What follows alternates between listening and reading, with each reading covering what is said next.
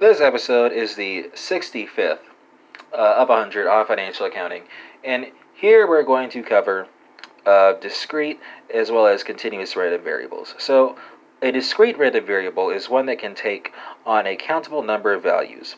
Here, each outcome has a specific probability of occurring which can be measured.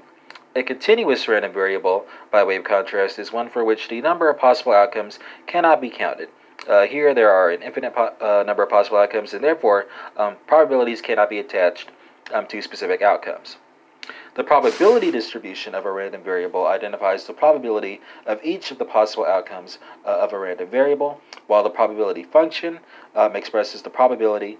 Uh, here, here, when I say probability function, an example here would be p of x, right? So p open parentheses, lowercase x, close parentheses, expresses the probability um, that uh, x occurs. Uh, the random variable takes on a specific value of x, and a probability function can also be stated as um, uppercase p, uh, open parentheses, uppercase x is equal to x, close parentheses.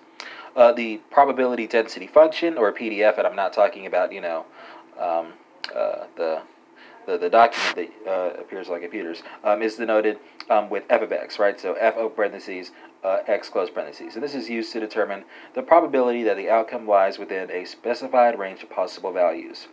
It is used to interpret the probability structure of continuous random variables. And finally, a cumulative distribution function, or uh, CDF, uh, expresses the probability that a random variable uh, here, um, uppercase x, takes on a value less than or equal to a specific value. Uh, it is the sum of the probabilities of all outcomes that are less than or equal to uh, the specified value. And that concludes the 65th session of 100 on financial accounting, not, of course, ruling out the possibility of bonus sessions.